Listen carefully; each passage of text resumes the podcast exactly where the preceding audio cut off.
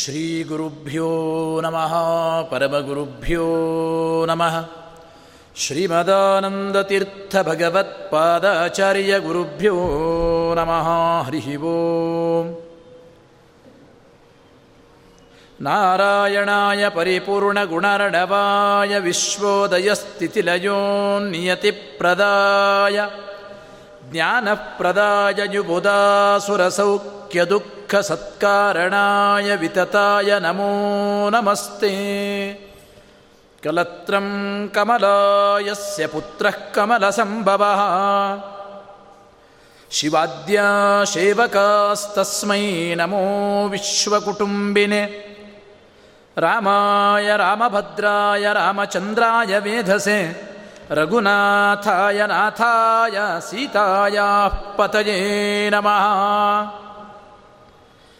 श्रीवेङ्कटेशं लक्ष्मीशं मनिष्टग्नम् अभीष्टदं चतुर्मुखेरतनयं श्रीनिवासं भजे निशम्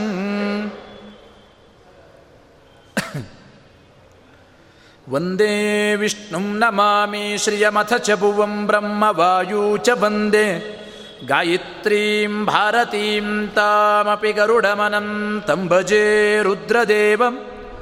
ದೇವೀಂ ವಂದೇ ಸುಪರ್ಣೀಮಹಿಪತಿ ದಯಿತಾಂ ವಾರುಣೀಮಪ್ಪಿಮಾಂತಾನ್ ಇಂದ್ರಾದೀನ ಕಾಮಮುಖ್ಯಾನ್ನಪಿ ಸಕಲಸುರಾನ್ ಸದ್ಗುರೂನ್ ಮದ್ಗುರೂಶ್ಚ ನೌಮಿನ್ಯಾಯ ಸುಧಾಧಿಕೃಜ್ಜಯ ಮುನೀನ್ ಶ್ರೀಪಾದರಾಟ್ಸನ್ಮಣೀನ್.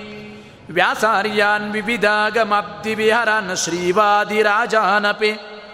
ಒಂದೇ ಹಂಸವರಾನ್ರಘೋತ್ತಮ ಗುರುನ ವೈದಧ್ಯವಾರಾನ್ನಿಧಿ ಶ್ರೀ ಸತ್ಯವೂರತ ರಾಘವೇಂದ್ರ ಮುನಿಪಾನ. ಸದ್ಬೋಧ ಸಧ್ಯಾನಪಾನ್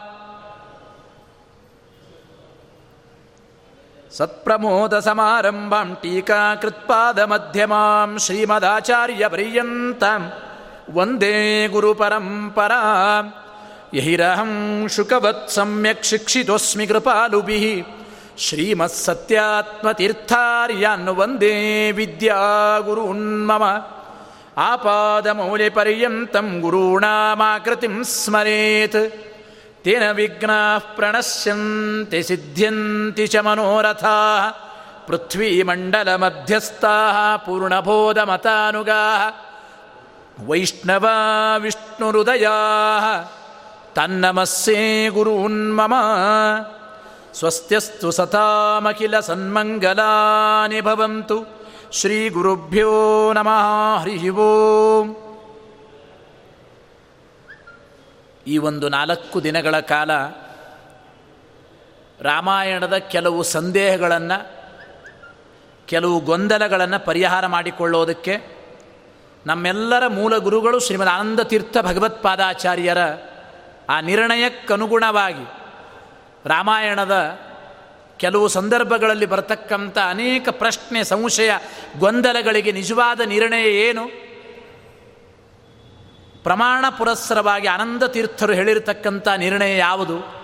ಅದನ್ನು ಸ್ವಲ್ಪ ನಮ್ಮ ಬುದ್ಧಿಗೆ ಅನುಗುಣವಾಗಿ, ಗುರುಗಳ ಅನುಗ್ರಹದಿಂದ ಒಂದು ಸಣ್ಣ ಚಿಂತನೆ ಮಾಡುವ ಪ್ರಯತ್ನವನ್ನು ಮಾಡೋಣ. ರಾಮನವಮಿ ನಾಳೆ ಇದೆ. ಈ ರಾಮನವರ, ಅಂದರೆ ರಾಮನವರಾತ್ರೋತ್ಸವ ಅಂತ ಕರೆದಿದ್ದಾರೆ ಇದನ್ನು. ಅತ್ಯಂತ ಪವಿತ್ರವಾದ ಒಂದು ಮಾಸ, ಅದು ಚೈತ್ರ ಮಾಸ, ವಿಶೇಷವಾಗಿ. ಆದ್ದರಿಂದ ರಾಮದೇವರ ಸ್ಮರಣೆ ಮಾಡಿದರೇನೆ, ರಾಮ ಅಂತ ಹೆಸರು ಉಚ್ಚಾರ ಮಾಡಿದರೆ ಸಾಕು. ಮನಸ್ಸು ಶುದ್ಧವಾಗಿ, ಸಕಲ ಪಾಪಗಳು ಪರಿಹಾರವಾಗಿ, ನಿಶ್ಚಿತವಾಗಿ ಜ್ಞಾನಭಕ್ತಿ ವೈರಾಗ್ಯಗಳ ಸಾಧನೆಯಾಗಿ, ಮೋಕ್ಷ ಸಾಧನೆ ಆಗುತ್ತದೆ ಅಂತ ಫಲಶ್ರುತಿಯಲ್ಲಿ ಹೇಳೋದುಂಟು. ಬೇಕಾದಷ್ಟು ಬಾರಿ ನಾವು ರಾಮಾಯಣವನ್ನು ಕೇಳಿರುತ್ತೇವೆ. ಆದರೆ ಸಾಕಷ್ಟು ಪ್ರಶ್ನೆಗಳು ಬರುತ್ತದೆ ರಾಮಾಯಣದಲ್ಲಿ. ರಾಮ ಅವತಾರ ಮಾಡಿದಾಗಿನಿಂದ ವಾಲಿ ನಿರ್ಣಯ ಲಕ್ಷ್ಮಣ ಮತ್ತು ಭರತರಲ್ಲಿ ದೊಡ್ಡವರು ಯಾರು? ವಾಲಿಯನ್ನು ರಾಮ ಮರೆಯಲ್ಲಿ ನಿಂತು ಕೊಂದದ್ದು ಯಾಕೆ? ನಿಜವಾದ ಸೀತೆ ಅಪಹರಣ ಆದದ್ದ? ಅನೇಕ ಸಂದೇಹಗಳಿದೆ. ಶೂದ್ರ ಶಂಭೂಕನ ಸಂಹಾರ ಮಾಡಿದ ರಾಮಚಂದ್ರ ದೇವರು. ಒಬ್ಬ ತಪಸ್ವಿ ಶೂದ್ರ ಅಂಥೇಳಿ, ಕೇವಲ ಶೂದ್ರ ಅಂಥೇಳಿ ಕೊಂದದ್ದ. ಎಷ್ಟು ಪ್ರಶ್ನೆಗಳು ಹೊರಗಿನ ಈಗಿನ ಕಾಲದ ಮಹಾನುಭಾವರು, ಬುದ್ಧಿಜೀವಿಗಳು, ಈ ಪ್ರಗತಿಪರ ಚಿಂತಕರು ಅಂತಂತಾರೆ. ವಿಚಿತ್ರ ವಿಚಿತ್ರವಾಗಿ ಮಾತನಾಡ್ತಾರೆ. ತಮ್ಮ ಬುದ್ಧಿಗೆ ಚೋತಿದಂತೆ ಯಾವ ನಿಜವಾದ ರಾಮಾಯಣ, ಯಾವ ಹಿನ್ನೆಲೆಯ ಜ್ಞಾನ ಇಲ್ಲ, ಯಾವ ಪ್ರಮಾಣಗಳ ಅವಲೋಕನವೇ ಇಲ್ಲ.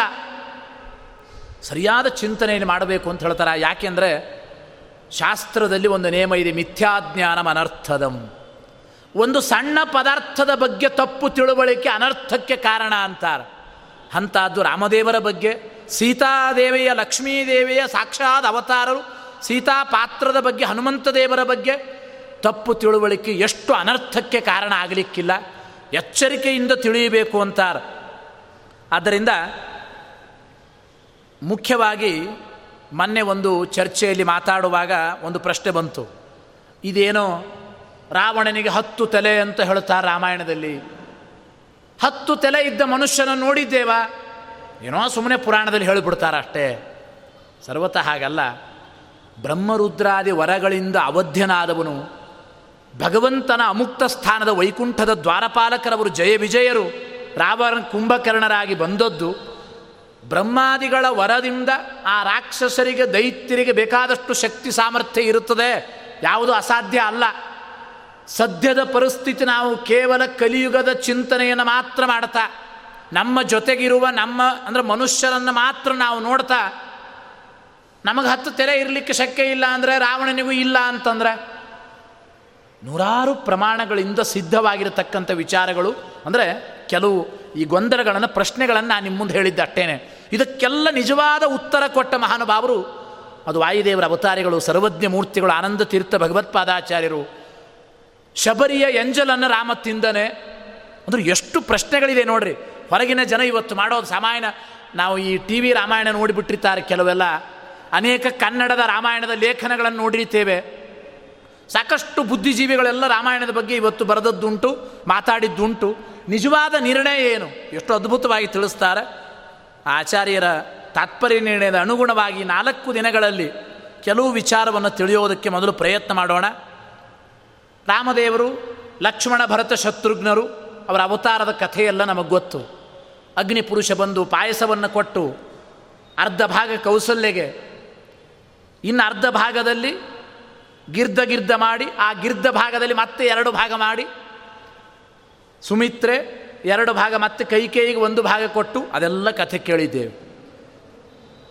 ದೇವಾನು ದೇವತೆಗಳ ಪ್ರಾರ್ಥನೆಯಂತೆ ಸಾಕ್ಷಾತ್ ಭಗವಂತನೇ ರಾಮನಾಗಿ ಅವತಾರ ಮಾಡಿದ್ದು ಇದು ಮೊದಲು ಚಿಂತನೆ ಮಾಡಬೇಕು ನಾವು. ಸಾಕಷ್ಟು ಜನ ಇವತ್ತು ಬುದ್ಧಿಜೀವಿಗಳು ಹೇಳೋದೇನು ಗೊತ್ತಾ? ರಾಮನೂ ಕೂಡ ಒಬ್ಬ ಶ್ರೇಷ್ಠ ಮಾನವ. ಅನುಗ್ರಹ ಮಾಡಿಬಿಡ್ತಾರೆ ರಾಮನ ಮೇಲೇನೆ. ಮರ್ಯಾದಾ ಪುರುಷೋತ್ತಮ. ಇಷ್ಟೇ ಅಂದ್ರೆ ಸಾಕ? ರಾಮದೇವರ ಇಡೀ ಚರಿತ್ರೆಯನ್ನು ರಾಮಾಯಣವನ್ನು ನಾವು ಗಮನಿಸಿದರೆ ವಾಲ್ಮೀಕಿಗಳು ಹೇಳಿದ ರಾಮಾಯಣ, ನಾವು ನೀವು ಮಾಧ್ವರು ಹೇಳಿದ್ದು ಬೇಕಾಗಿಲ್ಲ. ವಾಲ್ಮೀಕಿ ಮಹರ್ಷಿಗಳು, ಇನ್ನು ಸಾಕಷ್ಟು ಈ ತುಳಸಿ ರಾಮಾಯಣ ಅಂತಿದೆ, ಅದ್ಭುತ ರಾಮಾಯಣ ಅಂತಿದೆ, ಆನಂದ ರಾಮಾಯಣ ಅಂತಿದೆ, ನಾರಾಯಣ ಪಂಡಿತಾಚಾರ್ಯರ ಸಂಗ್ರಹ ರಾಮಾಯಣ ಅಂತಿದೆ, ಮೂಲ ರಾಮಾಯಣ ಹಯಗ್ರೀವ ರೂಪಿ ಪರಮಾತ್ಮ ರಚನೆ ಮಾಡಿದ್ದು ಅಂತ ಹೇಳಿದ್ದು ಉಂಟು. ಅದು ಈಗ ಉಪಲಬ್ಧ ಇಲ್ಲ, ಸಿಗೋದಿಲ್ಲ. ಮುಖ್ಯವಾಗಿ ವಾಲ್ಮೀಕಿ ರಾಮಾಯಣ. ಅದಕ್ಕನುಸಾರವಾಗಿ, ನಿರ್ಣಯಕ್ಕನುಸಾರವಾಗಿ ಸಂಗ್ರಹ ರಾಮಾಯಣ ಅಂತ ನಾರಾಯಣ ಪಂಡಿತಾಚಾರ್ಯ ಬಹಳ ಅದ್ಭುತವಾಗಿ ಸಂಗ್ರಹ ರಾಮಾಯಣವನ್ನು ಮಾಡಿಕೊಟ್ಟಿದ್ದಾರಲ್ಲಿ. ಅಂದರೆ ಮೊದಲು ರಾಮದೇವರು ಸಾಕ್ಷಾತ್ ಭಗವದ್ ಅವತಾರಿ. ನೂರಾರು ದೃಷ್ಟಾಂತಗಳಿಂದ ಸ್ಪಷ್ಟವಾಗುತ್ತದೆ ನಮಗೆ. ಒಂದು ಎರಡನ್ನು ಮಾತ್ರ ಹೇಳುತ್ತೇನೆ. ರಾಮ ಅಂದರೆ ಕೇವಲ ಒಬ್ಬ ಮನುಷ್ಯ ಅಂತ ಚಿಂತನೆ ಮಾಡಬೇಡ್ರಿ. ಸಾಕ್ಷಾತ್ ಭಗವದ್ ಅವತಾರಿ. ಯಾತಕ್ಕೆ ಗೊತ್ತಾ? ಈ ದುರ್ವಾಸರು ಒಂದು ಬಾರಿ ಬರ್ತಾರೆ, ನೀವೆಲ್ಲ ಕಥೆ ಕೇಳಿದ್ದೀರಿ. ಏನು ಅಂದರೆ, ಅನ್ನ ಬೇಕು ಅಂತ, ಊಟ ಬೇಕು ಅಂತ ರಾಮದೇವರ ಮನೆಗೆ ಬಂದರು. ಆ ಸಂದರ್ಭ ಏನು ಅಂದರೆ, ಲಕ್ಷ್ಮಣನ ಅವತಾರ ಸಮಾಪ್ತಿಗೆ ಒಂದು ನಿಮಿತ್ತ. ಶೇಷಾವತಾರಿ ಲಕ್ಷ್ಮಣ. ರಾಮದೇವರು ಕೂಡ ಪರಂಧಾಮಕ್ಕೆ ಹೋಗಬೇಕು, ಎಲ್ಲ ಭಕ್ತರನ್ನು ಕರೆದುಕೊಂಡು. ಮೊದಲು ಲಕ್ಷ್ಮಣನ ಅವತಾರ ಸಮಾಪ್ತಿ ಆಗಬೇಕು. ಅದಕ್ಕಾಗಿ ಒಂದು ಪ್ರಸಂಗವನ್ನು ಕ್ರಿಯೇಟ್ ಮಾಡ್ತಾರಲ್ಲಿ. ರಾಮದೇವರೇ, ಅವರ ಇಚ್ಛೆಯಂತೆ ಆಜ್ಞೆ ಮಾಡಿ ರಾಮದೇವರು ಹೇಳಿದರು. ಶಿವದೇವರು ಬಂದಿರುತ್ತಾರೆ ರಾಮದೇವರ ಹತ್ರವಾಗಿ ಅವಾಗ. ಯಾತಕ್ಕಾಗಿ? ಸ್ವಾಮಿ, ಈ ರಾಮಾವತಾರದಿಂದ ಭೂಭಾರ ಹರಣ ಕಾರ್ಯ ಎಲ್ಲ ನೀನು ಮಾಡಿದ, ಅಂದರೆ ಏನು ಅವು ಯಾವ ಕಾರ್ಯಕ್ಕಾಗಿ ಬಂದಿದ್ದಿ? ದೇವತೆಗಳ ಪ್ರಾರ್ಥನೆಗೆ ಅನುಗುಣವಾಗಿ.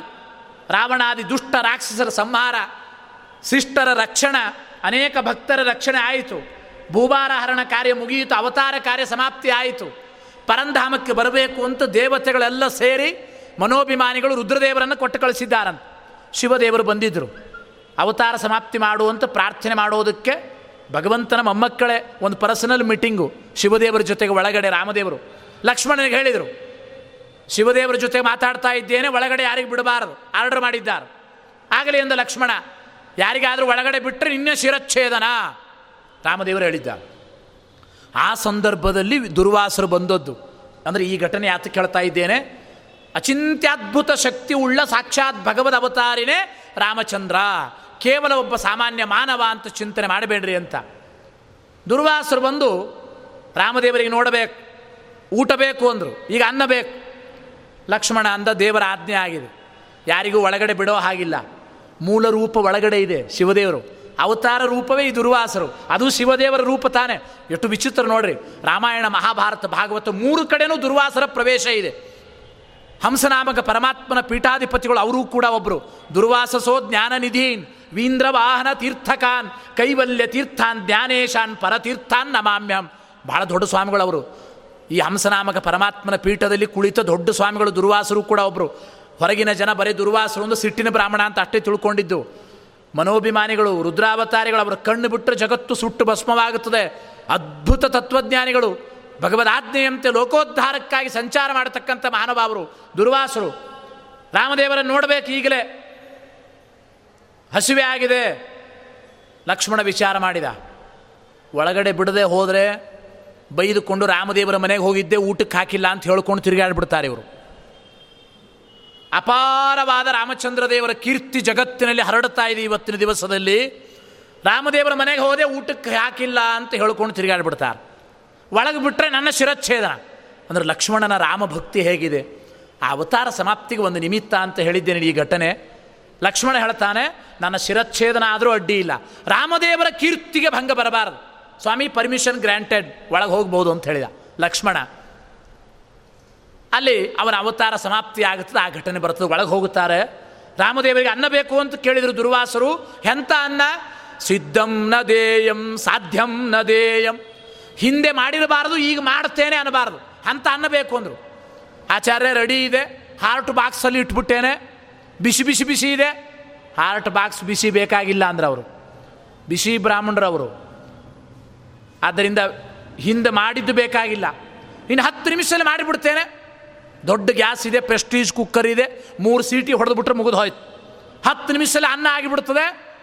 ಬೇಕಾಗಿಲ್ಲ ಅಂದರು ದುರ್ವಾಸರು. ಹಿಂದೆ ಮಾಡಿರಬಾರದು, ಮುಂದೆ ಮಾಡಬಾರದು. ಈಗಲೇ ಅನ್ನಬೇಕು. ಸುಮ್ಮನೆ ಕೈ ಹಿಡಿದ್ರೆ ಅಷ್ಟೇ ರಾಮದೇವರು ಹೀಗೆ, ಐದು ಬೆರಳುಗಳಿಂದ ದುರ್ವಾಸರಿಗೆ ಅನ್ನವನ್ನು ನೀಡುತ್ತಾರೆ ಅಂತ ಹೇಳ್ತಾರೆ. ಹೊಟ್ಟೆ ತುಂಬ ಐದು ದುರ್ವಾಸರಿಗೆ ಪರಮಾನಂದ ಆಗಿದೆ. ಎಂತಹ ಆ ರಾಮಚಂದ್ರ ಮೂರ್ತಿ ಸಾಕ್ಷಾತ್ ಭಗವದ್ ಅವತಾರ ಎಂಬುದು, ಇಂತಹ ನೂರಾರು ದೃಷ್ಟಾಂತಗಳು ರಾಮದೇವರ ಜೀವನದಲ್ಲಿ ನಾವು ನೋಡ್ತೇವೆ. ಭಗವದ್ ಅವತಾರ ಎಂಬುದಕ್ಕೆ ಕೊನೆ ಬಾರಿ ಯುದ್ಧದಲ್ಲಿ ರಾವಣನ ಸೈನ್ಯ ಎಷ್ಟು ಗೊತ್ತಾ? ಮೂವತ್ತಾರು ಮಹೋಗ ಅಕ್ಷೋಹಿಣಿ ಸೈನ್ಯ ಅಂತ ಹೇಳಿದ್ದುಂಟು ರಾಮಾಯಣದಲ್ಲಿ. ನೀವು ಲೆಕ್ಕ ಮಾಡೋದಕ್ಕೂ ಹೋಗಬೇಡ್ರಿ, ಲೆಕ್ಕ ಸಿಗೋದಿಲ್ಲ, ತಲೆ ಕೆಟ್ಟು ಹೋಗುತ್ತದೆ ಅಷ್ಟೇ. ನಮಗೆ ಗೊತ್ತಿರೋ ಲೆಕ್ಕ ಅಂದರೆ ಒಂದು ಕೋಟಿವರೆಗೂ ಅಷ್ಟೇನೆ. ಕರೋಡ್ಪತಿ ಕವನು ಬರೆಯಂಗ ಕರೋಡ್ಪತಿ ಕೇಳ್ತೇವೆ ಅಷ್ಟೇ. ಹತ್ತು ಕೋಟಿ, ಇಪ್ಪತ್ತು ಕೋಟಿ, ಕೋಟಿನೇ, ಕೋಟಿ ಮೇಲೆ ಹತ್ತು, ಹತ್ತಾರು ಸಂಖ್ಯೆಗಳಿದೆ. ಶಂಕ ಮಹಾಶಂಕ ಪದ್ಮ, ಮಹಾಪದ್ಮ ಓಗ ಮಹೋಗ ಸಮುದ್ರ ಇದೆಲ್ಲ ಸಂಖ್ಯೆಗಳ ಹೆಸರು ಇದು, ನಮಗೆ ಗೊತ್ತಿಲ್ಲ ಇನ್ನು. ಮೂವತ್ತಾರು ಮಹೋಗ ಅಕ್ಷೋಹಿಣಿ ಸೈನ್ಯ ಅಂತಾರೆ. ರಾವಣ ಲಾಸ್ಟ್ ಟೈಮ್ ಸಾಯೋದಕ್ಕಾಗಿ ತಂದ ಸೈನ್ಯ. ರಾಮದೇವರ ಜೊತೆಗೆ ಯುದ್ಧ ಆಡುವಾಗ ದಾಸರಂದ್ರು ಈ ಮಾತನ್ನು ಸೂಚನೆ ಮಾಡ್ತಾರೆ. ರಾವಣನ ಮೂಲಬಲ ಕಂಡು. ರಾವಣನ ಮೂಲಬಲ ಅಂದರೆ ಅರ್ಥ ಏನು? ಆಚಾರ್ಯರು ತಿಳಿಸಿದ್ದುಂಟು. ಮೂವತ್ತಾರು ಮಹೋಗ ಅಕ್ಷೋಹಿಣಿ ಸೈನ್ಯ. ಅಷ್ಟು ಸೈನ್ಯ ಎಲ್ಲಿ ಹಿಡಿಸಿದೆ? ಯಾವ ಗ್ರೌಂಡಲ್ಲಿ ಇಟ್ಕೊಂಡಿದ್ದ ರಾವಣ ಅಂದರೆ ಅದು ಬ್ರಹ್ಮದೇವರ ವರ ಅಂತಾರೆ. ಬ್ರಹ್ಮರುದ್ರಾದಿ ದೇವತೆಗಳ ವರದಿಂದ ಅಷ್ಟು ಸೈನ್ಯ ಲಂಕಾಪಟ್ಟಣದಲ್ಲಿ ನೆಲೆಸುವಂತೆ ಅನುಗ್ರಹ ಇತ್ತು. ಕುಂಭಕರ್ಣನ ಬಾಡಿನೇ ಹಿಡಿಯಲ್ಲ ಲಂಕಾಪಟ್ಟಣದಲ್ಲಿ. ಮೂರು ಯೋಜನೆ ವಿಸ್ತೀರ್ಣ ಅಂತಾರೆ ಅವನ ಇಡೀ ದೇ, ದೇಹ, ಅವನ ಶರೀರ, ಮತ್ತೆ ಅಲ್ಲಿ ವರ. ಎಂಥ ದಿವ್ಯವಾದ ಒಂದು, ಅಂದರೆ ರಾಮಾಯಣ ಮಹಾಭಾರತ ಎರಡು ಕಡೆಗೂ ನಾವು ಚಿಂತನೆ ಮಾಡಬೇಕು. ಲೋಕ ವಿರುದ್ಧವಾಗಿ ಯಾವ ಪ್ರಸಂಗಗಳು ಕಾಣಿಸ್ತದೆ. ಲೋಕಕ್ಕೆ ವಿಚಿತ್ರವಾಗಿ, ಏ, ಇದೆಲ್ಲ ಸಾಧ್ಯ ಇಲ್ಲ ಸುಮ್ಮನೆ ಕಾಗಕ್ಕ ಗುಬ್ಬಕ್ಕನ ಕತೆ ಹೇಳ್ತಾರೆ ಪುರಾಣದಲ್ಲಿ ಆಚಾರರು. ಲೋಕ ವಿರುದ್ಧವಾಗಿ ಯಾವುದಾದ್ರೂ ಘಟನೆಗಳು ಕಂಡ್ರೆ, ಅದರ ಹಿಂದುಗಡೆ, ಅದರ ಹಿನ್ನೆಲೆಯಲ್ಲಿ ಎರಡು ಕೆಲಸ ಮಾಡಿರ್ತದೆ. ಒಂದು ವರವೋ ಅಥವಾ ಒಂದು ಶಾಪವೋ. ವರಶಾಪಗಳ ನಿಮಿತ್ತಕವಾಗಿ ದಿವ್ಯವಾದ, ಅದ್ಭುತವಾದ ಸಾಮರ್ಥ್ಯ. ಅದು ದೇವತೆಗಳಿಗೂ ಸರಿಯೇ ಸರಿ, ದೇವತೆಗಳ ಅವತಾರರಿಗೆ. ಈ ಕಡೆ ರಾಕ್ಷಸರಿಗೂ ವಿಚಿತ್ರವಾದ ಶಕ್ತಿ ಇರುತ್ತದೆ. ಅದಕ್ಕೂ ಭಗವಂತನ ಅನುಗ್ರಹನೇ. ಯಾವುದೂ ಅಸಾಧ್ಯ ಅಲ್ಲ. ನಾವು ನೋಡಿಲ್ಲ ಅಂದ ಮಾತ್ರಕ್ಕೆ ಇಲ್ಲ ಅಂತ ಹೇಳಿಕ್ಕಾಗುತ್ತದೆ ಪದಾರ್ಥವನ್ನು. ಬೇಕಾದಷ್ಟು ವಿಚಿತ್ರ ಘಟನೆಗಳಿವೆ. ಅಷ್ಟು ಸೈನ್ಯದ ಮುಂದೆ ಒಬ್ಬ ರಾಮಚಂದ್ರ ಮೂರ್ತಿ ಭಗವಂತ ಕ್ಷಣ ಮಾತ್ರದಲ್ಲಿ ಅನಂತ ರಾಮ ರೂಪಗಳನ್ನು ತೆಗೆದುಕೊಳ್ತಾನೆ. ರಾಮ ಪುರಸ್ತಾತ್ ಪರತೋಪಿ ರಾಮೋ, ರಾಮ ಪರಂ ದಿಕ್ಷು ವಿದಿಕ್ಷು ಸರ್ವಶಃ. ಅದನ್ನೇ ದಾಸರಂದರು. ಅಲ್ಲಿ ನೋಡಲು ರಾಮ, ಇಲ್ಲಿ ನೋಡಲು ರಾಮ. ಏನು ಹೇಳಿದ್ದಾರಲ್ಲ? ಅಂದರೆ ಮೂವತ್ತಾರು ಮೋಗ ಅಕ್ಷೋಹಿಣಿ ಸೈನ್ಯ ಪ್ರತಿಯೊಬ್ಬ ಯೋಧರಿಗೆ ಪ್ರತಿ ಒಂದೊಂದು ರೂಪದಿಂದ ರಾಮದೇವರ ಸಂಹಾರ ಮಾಡ್ತಾ ಇದ್ದಾರೆ. ಇಡೀ ಕ್ಷಣಾರ್ಧದಲ್ಲಿ ಆ ಸೈನ್ಯವನ್ನು ನಾಶ ಮಾಡ್ತಾರೆ. ಇದು ಸಾಮಾನ್ಯ ಮನುಷ್ಯನಾಗಿದ್ದರೆ ಸಾಧ್ಯವಾ? ಇಂತಹ ನೂರಾರು ಘಟನೆಗಳು ರಾಮಾಯಣದಲ್ಲಿದೆ. ರಾಮಚಂದ್ರ ಅಂದರೆ ಇದು ಮೂಲ ರಾಮಾಯಣದಲ್ಲಿ ಇರತಕ್ಕಂಥ ವಿಚಾರ. ಸಾಕ್ಷಾತ್ ಭಗವದ್ ಅವತಾರಿ ರಾಮಚಂದ್ರ ದೇವರು ಎಂಬುದಕ್ಕೆ ನೂರಾರು ಘಟನೆಗಳನ್ನು ನಾವು ಚಿಂತನೆ ಮಾಡಬಹುದು. ಆದ್ದರಿಂದ ಆ ರಾಮದೇವರ ಸ್ಮರಣೆ ಮಾಡಿದರೆ ಸಾಕು. ನಿಶ್ಚಿತವಾಗಿ ಪೂರ್ಣಾನುಗ್ರಹ ಆಗುತ್ತದೆ. ಸಕಲ ಸಕಲ ಪಾಪಗಳ ಪರಿಹಾರ ರಾಮಚಂದ್ರ ಅಂತ ನಾಮಕರಣ ಮಾಡಿದ್ದಾರೆ. ಭಾಳ ಜನ ಕೇಳೋದು ಉಂಟು. ರಾಮಾಯಣ ಕೇಳಿದ್ರೆ ಪಾಪ ಪರಿಹಾರ ಆಗುತ್ತದೆ. ಶಿವದೇವರೇ ಸ್ವತಃ ಪಾರ್ವತಿಗೆ ಹೇಳಿದ್ದುಂಟು. ಶ್ರೀರಾಮ ರಾಮ ರಾಮೇತಿ. ರಾಮ ಜಪದಿಂದ ಸಕಲ ಪಾಪಗಳ ಪರಿಹಾರ ಇಷ್ಟಾರ್ಥ ಸಿದ್ಧಿ. ಆದ್ದರಿಂದ ಎಲ್ಲ ಹೇಳಿದ್ದಾರೆ. ಕೆಲವರೆಲ್ಲ ಕೇಳೋ, ಅಯ್ಯೋ, ಏನು ರಾಮಾಯಣ ಆಚಾರ್ಯ ನಮ್ಮ ಮನೆ ರಾಮಾಯಣ ಜಾಸ್ತಿ ಆಗಿದೆ. ನಿಮ್ಮ ರಾಮಾಯಣ ಯಾರು ಕೇಳಬೇಕು? ಭಾಳ ಜನ ಹೇಳೋದಿದ್ದೇನೆ. ನಿಜಾನೇ, ನಮ್ಮ ಮನೆ ರಾಮಾಯಣವೇ ಜಾಸ್ತಿ ಆಗಿದೆ ಅಂತಂತೀರೋ ಇಲ್ಲೋ? ಇವತ್ತು ಎಷ್ಟು ವಿಚಿತ್ರ ಜಗತ್ತಿನಲ್ಲಿ ಹೇಗಾಗಿದೆ? ಆ ರಾಮಾಯಣ ಮಹಾಭಾರತ ಅಂದರೆ ಜಗಳಕ್ಕೆ ಹೋಲಿಸಿಬಿಡ್ತಾರೆ. ಅಯ್ಯೋ, ನಮ್ಮ ಮನೆಯಲ್ಲಿ ಪ್ರತಿನಿತ್ಯ ರಾಮಾಯಣ ನಡೆಯೋದೇನೆ, ಅತ್ತೆ ಸೊಸೆ ರಾಮಾಯಣ, ತಂದೆ ಮಕ್ಕಳ ರಾಮಾಯಣ. ಜಗಳಕ್ಕೆ ಹಚ್ಚಿಬಿಟ್ಟಾರ ಆ ಶಬ್ದಗಳನ್ನು. ಪ್ರತಿನಿತ್ಯ, ಓ, ಇವತ್ತು ದೊಡ್ಡ ಮಹಾಭಾರತವೇ ನಡೆದು ಬಿಡ್ತು ಮನೆಯಲ್ಲಿ ಅಂತ. ಏನು ಬರೇ ಜಗಳ, ಯುದ್ಧನ? ರಾಮಾಯಣ ಮಹಾಭಾರತಗಳಂದರೆ ಸತ್ಯ ಅಸತ್ಯತೆಗಳ ಸಂಘರ್ಷ ಅಲ್ಲಿ, ಧರ್ಮ ಅಧರ್ಮಗಳ ಸಂಘರ್ಷ. ಅದು ಮಹಾಭಾರತ ಹೇಳಿದ್ದು. ಯಥೋ ಧರ್ಮಸ್ತಥೋ ಜಯ, ಗಾಂಧಾರಿಯ ಮಾತು ಕೇಳಿದ್ದೇವಲ್ಲ? ನಾಸ್ತಿಕ್ಯ ಬುದ್ಧಿ, ಆಸ್ತಿಕ್ಯ ಬುದ್ಧಿಯ ಸಂಘರ್ಷ. ಸತ್ಯ, ಧರ್ಮ, ಆಸ್ತಿಕ್ಯ ಬುದ್ಧಿಗೆ ಜಯ, ಅದು ತತ್ವ, ಅದು ಮಹಾಭಾರತರು ಹೇಳಿದ್ದು. ನಾವೇನು ಇವತ್ತು ಹೇಳ್ತೇವೆ? ನಮ್ಮ ಮನೆ ರಾಮಾಯಣ ಜಾಸ್ತಿ ಆಗಿದೆ, ಈ ರಾಮಾಯಣ ಯಾಕೆ ಕೇಳಬೇಕು? ನಿಜಾನೇ ನಿಮ್ಮ ಮನೆ ಮನೆ ರಾಮಾಯಣ ಪರಿಹಾರ ಆಗಬೇಕಾದ್ರೆ ಈ ರಾಮಾಯಣ ಕೇಳ್ರಿ ಅಂತ. ರಾಮಾಯಣ ಕೇಳ್ರಿ ಅಂತ ಯಾತಕ್ಕೆ ಹೇಳೋದು ಅಂದರೆ ನಮ್ಮ ಮನೆ ರಾಮಾಯಣ ಪರಿಹಾರ ಆಗಬೇಕಾದ್ರೆ ಈ ರಾಮಾಯಣ ಕೇಳಿದರೆ ಮನೆ ರಾಮಾಯಣ ಎಲ್ಲ ಶಾಂತ ಆಗುತ್ತದೆ. ನಿಜವಾದ ಆ ರಾಮಾಯಣದಲ್ಲಿ ನಾವು ಮುಳುಗಿದರೆ ನಿಶ್ಚಿತವಾಗಿ ಭಗವದ್ ಅನುಗ್ರಹ ಆಗುತ್ತದೆ ಅಂತ ತಿಳಿಸಿದ್ದುಂಟು. ರಾಮಚಂದ್ರ ಅಂತ ಹೆಸರಿಟ್ಟಿದ್ದಾರೆ. ಕೆಲವು ಕವಿಗಳು ಹೇಳೋದುಂಟು ಬಹಳ ಸುಂದರವಾಗಿ. ಪ್ರಸಿದ್ಧವಾದ ಒಂದು ಶ್ಲೋಕ ನಾವು ಕೇಳ್ತೇವೆ. ರಾಮದೇವರ ಹೆಸರಿನಲ್ಲಿ ಎಷ್ಟು ಮಹತ್ವ ಇದೆ. ಅಂದರೆ ರಾಮಾಯಣದಲ್ಲಿ ರಾಮಚಂದ್ರ ದೇವರನ್ನು ಯಾರ್ಯಾರು ಹೇಗೆ ಹೇಗೆ ಕರೀತಾ ಇದ್ರು?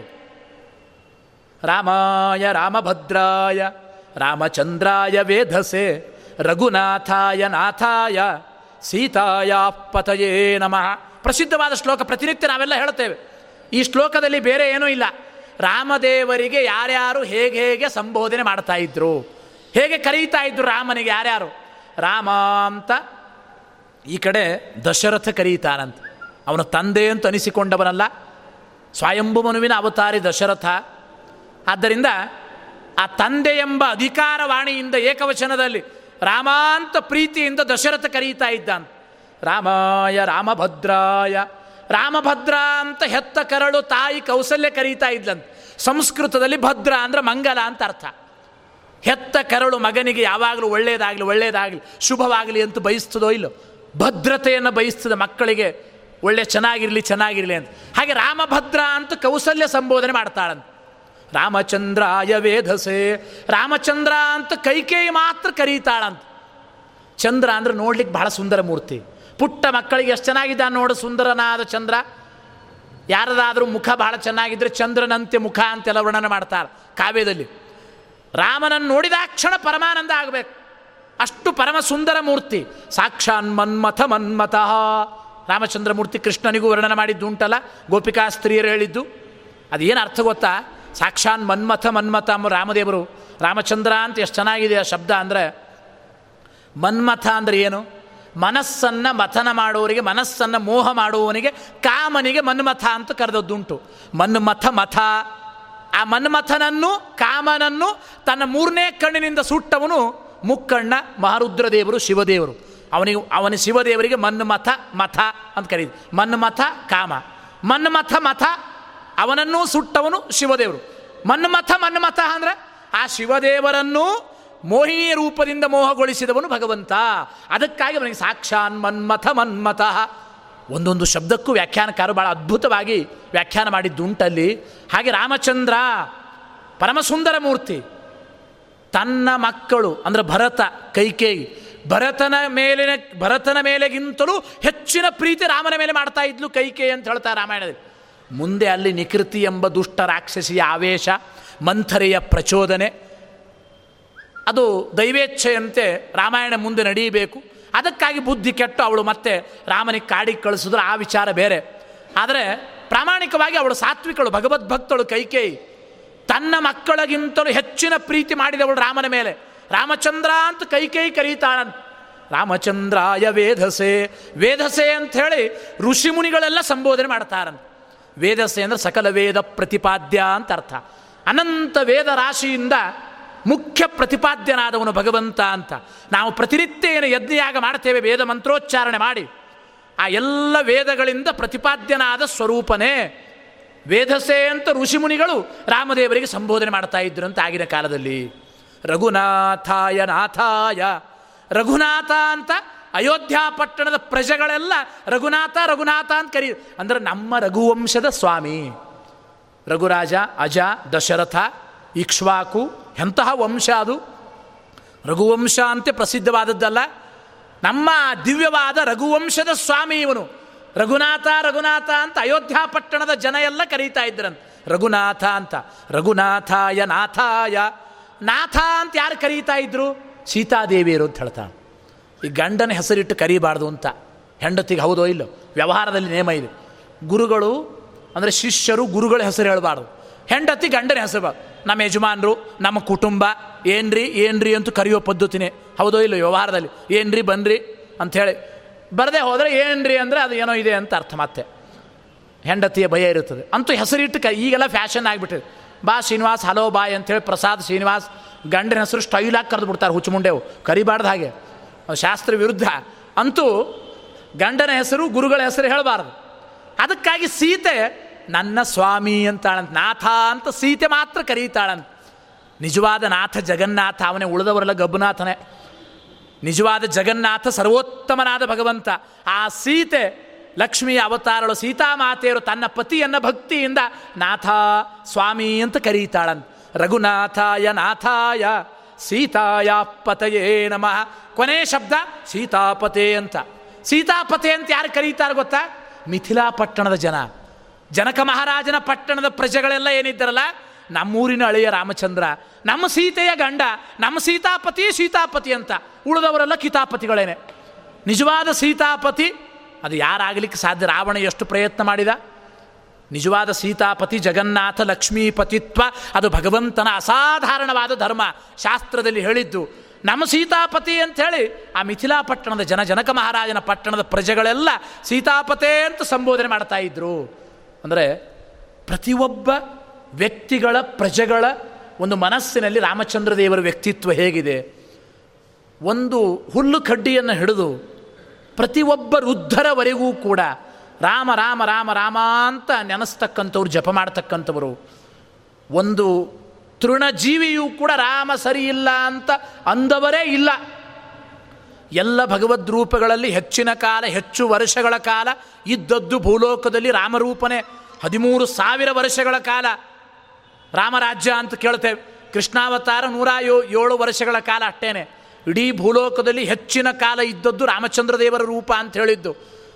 ಅಂದರೆ ಪ್ರತಿಯೊಬ್ಬ ಪ್ರಜೆಗಳ ಮನಸ್ಸಿನಲ್ಲಿ ಮನೆ ಮಾಡಿಕೊಂಡ ಇದ್ದ ಸಾಕ್ಷಾತ್ ಭಗವದ್ ಅವತಾರಿ ಅದು ರಾಮಚಂದ್ರ ಅಂತ ನಾವು ಚಿಂತನೆ ಮಾಡ್ತಾ ರಾಮನ ಸ್ಮರಣೆ ಮಾಡಿದರೆ ಸಾಕು. ಮೈ ರೋಮಾಂಚನ ಆಗುತ್ತದೆ. ಆದ್ದರಿಂದ ರಾಮನಿಗಾಗಿ ಇಡೀ ಜೀವನ ಪರ್ಯಂತ ಕಾಯ್ದು ಮುಡಿಪಾಗಿಟ್ಟ ಮಹಾನುಭಾವರು ಎಂಥ ಎಂತಹ ಭಗವದ್ಭಕ್ತರು ರಾಮಾಯಣದಲ್ಲಿ ನಾವು ಕೇಳುತ್ತೇವೆ. ಕಲಿಯುಗದಲ್ಲಿಯೂ ಕೂಡ ಆ ರಾಮನ ಮಹಿಮ, ಅವನ ಭಕ್ತಿ ಎಷ್ಟು ವಿಚಿತ್ರವಾಗಿದ್ದು ನಾವು ನೋಡ್ತೇವೆ ಆ ರೀತಿಯಾಗಿ. ಆದ್ದರಿಂದ ಮುಖ್ಯವಾಗಿ ಒಂದು ಪ್ರಶ್ನೆ ಉತ್ತರ ವ್ಯಾಖ್ಯಾನದಲ್ಲಿ ಹೇಳುವಾಗ, ಶತ್ರುಘ್ನ ಕೊನೆಯವನು ನಾಲ್ಕನೇ ನಂಬರ್ ಸರಿ, ರಾಮ ಮೊದಲನೇ ನಂಬರ್ ದೊಡ್ಡವನು. ಇಲ್ಲಿ ಪ್ರಶ್ನೆ ಬರೋದು ಗೊಂದಲ ಕೆಲವರಿಗೆ ಸಾಮಾನ್ಯವಾಗಿ, ಈ ಲಕ್ಷ್ಮಣ ಭರತರಲ್ಲಿ ದೊಡ್ಡವರು ಯಾರು? ಇದೊಂದು ವಿಚಾರ ತಿಳಿಯೋಣ. ಅಲ್ಲಿ ಅನೇಕ ವ್ಯಾಖ್ಯಾನಕಾರ ವರದರಾಜೀಯ ವ್ಯಾಖ್ಯಾನ, ಜನಾರ್ದನ ಭಟ್ಟರು ತಾತ್ಪರ್ಯ ನಿರ್ಣಯ ಕೇಳುವಾಗ ಆಮೇಲೆ ತಾಮ್ರಪರ್ಣಿ ವ್ಯಾಖ್ಯಾನ ಸತ್ಯಾಭಿನವ ತೀರ್ಥರು ಎಲ್ಲರ ವ್ಯಾಖ್ಯಾನದಂತೆ ಲಕ್ಷ್ಮಣನೇ ದೊಡ್ಡವನು ಎಂಬ ಮಾತನ್ನು ಹೇಳಿದ್ದುಂಟು. ವಾದಿರಾಜ ಸ್ವಾಮಿಗಳ ವ್ಯಾಖ್ಯಾನದಲ್ಲಿ ಮಾತ್ರ ಭರತನೇ ಲಕ್ಷ್ಮಣನಿಗಿಂತಲೂ ದೊಡ್ಡವನು ಅಂತ ಒಂದು ಮಾತು ಉಂಟು ಮತ್ತೆ. ಅದಕ್ಕೆ ಅಲ್ಲಿ ಹೇಳ್ತಾರೆ ವಿಶೇಷವಾಗಿ ಸಂಗ್ರಹ ರಾಮಾಯಣ, ಸುಮಧ್ವಿಜಯ, ವಾಲ್ಮೀಕಿ ರಾಮಾಯಣ ಎಲ್ಲ ಕಡೆ ಭರತನಿಗಿಂತಲೂ ಲಕ್ಷ್ಮಣನೇ ರಾಮನ ನಂತರ ಹುಟ್ಟಿದವನು ಲಕ್ಷ್ಮಣ ಅಂತ ಹೇಳಿದ್ದುಂಟು ವಿಶೇಷವಾಗಿ. ಆದ್ದರಿಂದ ಅಲ್ಲಿ ತಿಳಿಯುವಾಗ ಹಾಗಾದರೆ ನಾವು ಚಿಂತನೆ ಮಾಡಬೇಕಾದದ್ದು ಅಂದರೆ ಸಾಮಾನ್ಯವಾಗಿ ಭರತ ಹುಟ್ಟಿದ್ದು ಪುಷ್ಯ ನಕ್ಷತ್ರದಲ್ಲಿ ಅಂತ. ಲಕ್ಷ್ಮಣ ಹುಟ್ಟಿದ್ದು ಆಶ್ಲೇಷ ನಕ್ಷತ್ರದಲ್ಲಿ ಅಂತ ಹೇಳ್ತಾರೆ ವಿಶೇಷವಾಗಿ.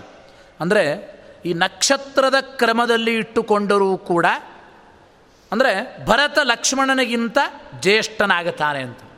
ನಕ್ಷತ್ರ ಕ್ರಮ ಇಟ್ಟುಕೊಂಡ್ರೆ. ಅಂದರೆ ಯಾವ ಅರ್ಥ ನಾವು ವಿರೋಧವನ್ನು ಪರಿಹಾರ ಮಾಡಿಕೊಳ್ಬೇಕು ಅನೇಕ ರೀತಿಯ ಶಾಸ್ತ್ರಕಾರರು ಈ ವಿರೋಧ ಪರಿಹಾರ ಮಾಡಿದ್ದುಂಟು.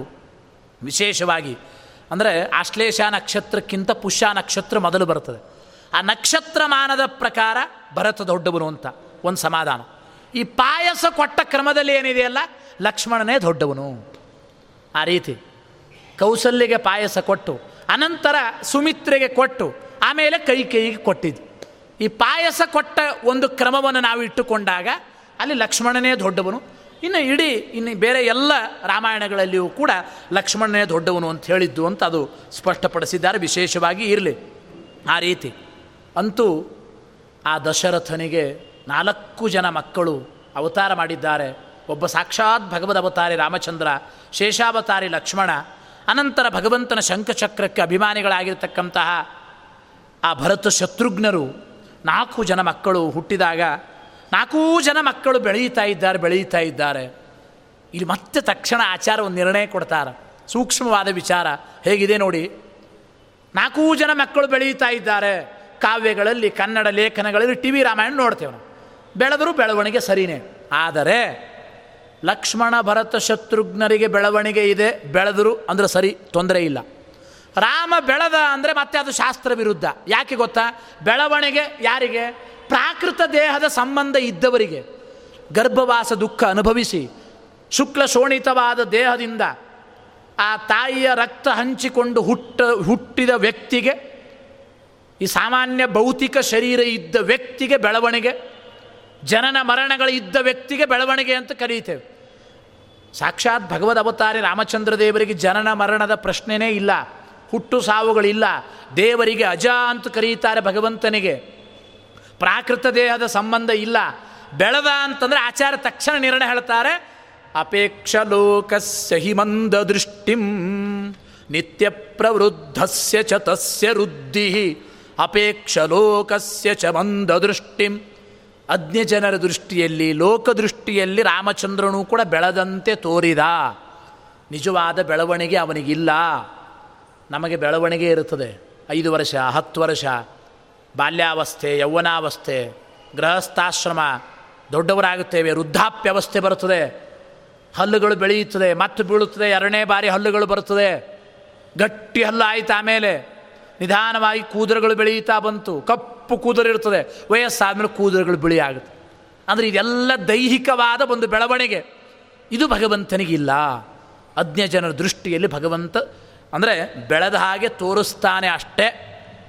ಜೊತೆಗೆ ಎಲ್ಲಿಯೇ ರಾಮಕೃಷ್ಣಾದಿ ಅವತಾರಗಳಲ್ಲಿ, ಪುರಾಣಗಳಲ್ಲಿ, ನೀವೆಲ್ಲ ಕೇಳಿದ್ದೀರಿ ಸಾಕಷ್ಟು ಬಾರಿ, ಭಗವಂತ ಹುಟ್ಟಿದ, ರಾಮ ಹುಟ್ಟಿದ, ಕೃಷ್ಣ ಹುಟ್ಟಿದ ಅಂತ ಪುರಾಣಗಳಲ್ಲಿ ಇದ್ದರೆ ಅದಕ್ಕೆ ನಿರ್ಣಯ ಕೊಟ್ಟಿದ್ದುಂಟು, ಚೆನ್ನಾಗಿ ನಾವು ಚಿಂತನೆ ಮಾಡಬೇಕು. ಪ್ರಾದುರ್ಭಾವೋ ಹರಿರ್ಜನಿ ಭಗವಂತ ಪ್ರಕಟನಾದ, ಅವತಾರ ಮಾಡಿದ, ಪ್ರಾದುರ್ಭೂತನಾದ, ಇದೇ ಶಬ್ದ ಬಳಸಬೇಕಂತ. ಓ, ಹುಟ್ಟಿಬಿಟ್ಟ ಹುಟ್ಟಿಬಿಟ್ಟ ಅನ್ನಬಾರ್ದು. ಪ್ರಾಚೀನ ಕಾಲಕ್ಕೊಂದು ನೇಮ ಸತ್ತೋಗ್ಬಿಟ್ರು ಅಂತ ಇರಲಿಲ್ಲ. ಪತ್ರ ಬರೀತಾ ಇದ್ರು, ಸ್ವರ್ಗಸ್ಥರಾದರು ಅಂತ.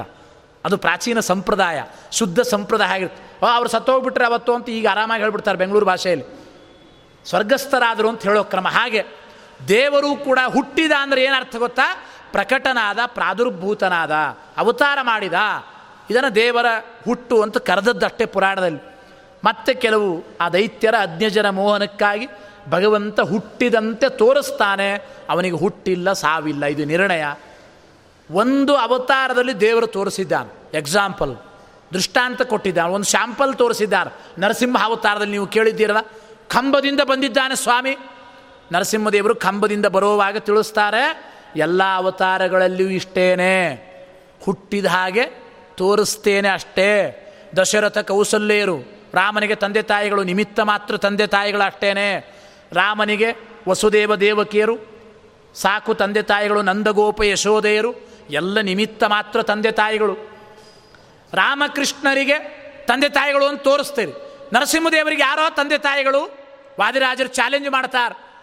ಯದಾ ನೃಸಿಂಹಾಕೃತಿರಾವಿರಾಸಿತ್ ಪದಾಹತ ಸ್ತಂಭವರಾಧಿ ಪೂರ್ವಂ, ಕದಾನು ಕಾಸ್ತ್ರೀ ಶುಶುವೇ ಮುಕುಂದಂ, ಸಕಸ್ಯ ವಿರಿಯಾದಜನಿಷ್ಠಕಾಯ ಯಾವ ಗಂಡು ಹೆಣ್ಣು ಇತ್ತಲ್ಲಿ ಕಂಬದಿಂದ ಬರುವಾಗ ಸ್ವಾಮಿ, ದಶಾವತಾರ ಸ್ತುತಿಯಲ್ಲಿ ವಾದಿರಾಜರು ಇನ್ನೊಂದು ಕಡೆ ಹೇಳಿದ್ದುಂಟು. ನಿನಗೆ ಯಾವ ತಂದೆ ತಾಯಿಗಳು ಇಲ್ಲ, ಕಂಬದ ಕೂಸೆ ಅಂತ ಕರೀತಾರೆ. ಸ್ತಂಭಾರ್ಭಕ ಸಹನ, ಡಿಂಬಾಯ ದತ್ತವರ ಗಂಭೀರನಾದ ನೃಹರೇ ಅಂಬೋದಿಜಾನುಸರ ನಾಂಬೋಜ ಭೂಪವನ ಕುಂಭೀನ ಶೇಷ ಖಗರಾಟ್. ಕುಂಭೀಂದ್ರ ಕೃತ್ತಿದರ ಜಂಬಾರಿ ಷಣ್ಮುಖ ಮುಖಾಂಬೋರು ಹಾಬಿನುತಮ.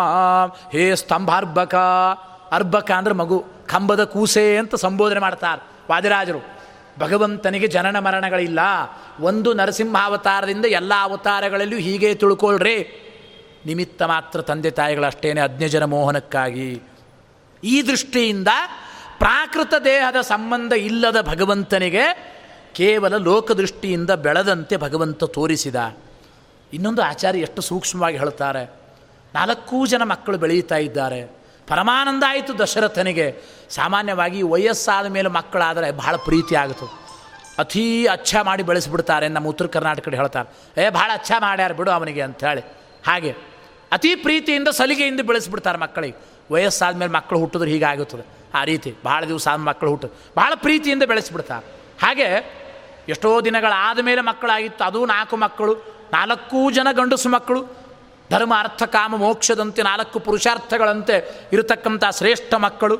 ಆ ನಾಲ್ಕೂ ಜನ ಮಕ್ಕಳನ್ನು ನೋಡಿ ಸಂತೋಷ ಪಡ್ತಾ ದಶರಥ ಚಕ್ರವರ್ತಿಗಳು ವಿಶೇಷವಾಗಿ ರಾಮನ ಮುಖಾರವಿಂದವನ್ನು ನೋಡಿ ಆನಂದಪಟ್ಟ. ಒಂದು ಮಾತಿದೆ. ರಾಮಾಯಣದಲ್ಲಿ ನಾವು ಕೇಳ್ತೇವೆ. ನಿರೀಕ್ಷ ನಿತ್ಯಂ ಚತುರ ಕುಮಾರನ್ ಪಿತಾಮುದಂ ಸಂತತಮಾಪಚೋಚ್ಯಂ. ವಿಶೇಷತೋ ರಾಮಮುಖೆಂದು ಬಿಂಬಂ. ಅವೇಕ್ಷ ರಾಜ ಕೃತಕೃತ್ಯ ಆಸಿತ್. ಎಂಥ ಅದ್ಭುತ ನೋಡ್ರಿ. ಲಕ್ಷ್ಮಣ, ಭರತ, ಶತ್ರುಘ್ನ, ಇವರ ಮುಖ ನೋಡಿ ಆನಂದ ಪಡೋದು ಒಂದು ಬೇರೆ. ವಿಶೇಷತೋ ಅಂತ ಹೇಳ್ತಾರೆ ಆಚಾರ್ಯರು. ವಿಶೇಷತೋ ರಾಮಮುಖೆಂದು ಬಿಂಬಂ. ಅವೇಕ್ಷ ರಾಜ ಕೃತಕೃತ್ಯ ಆಸೀತ್.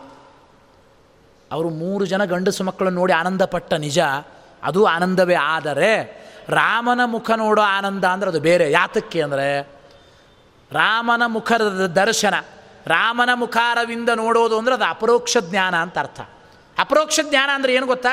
ನಾವು ಪ್ರತಿನಿತ್ಯ ಪುರಾಣಗಳಲ್ಲಿ ಕೇಳ್ತೇವೆ ಓ, ಅಪರೋಕ್ಷ ಜ್ಞಾನ ಪಡೀಬೇಕು, ಅಪರೋಕ್ಷ ಜ್ಞಾನ ಪಡೀಬೇಕು. ಜನ್ಮ ಜನ್ಮಾಂತರದ ಸಾಧನೆ ಬೇಕು, ಅಪರೋಕ್ಷ ಜ್ಞಾನಕ್ಕಾಗಿ. ಅಪರೋಕ್ಷ ಜ್ಞಾನ ಅಂದರೆ ಏನು? ಭಗವಂತನ ಪ್ರತ್ಯಕ್ಷ ದರ್ಶನ.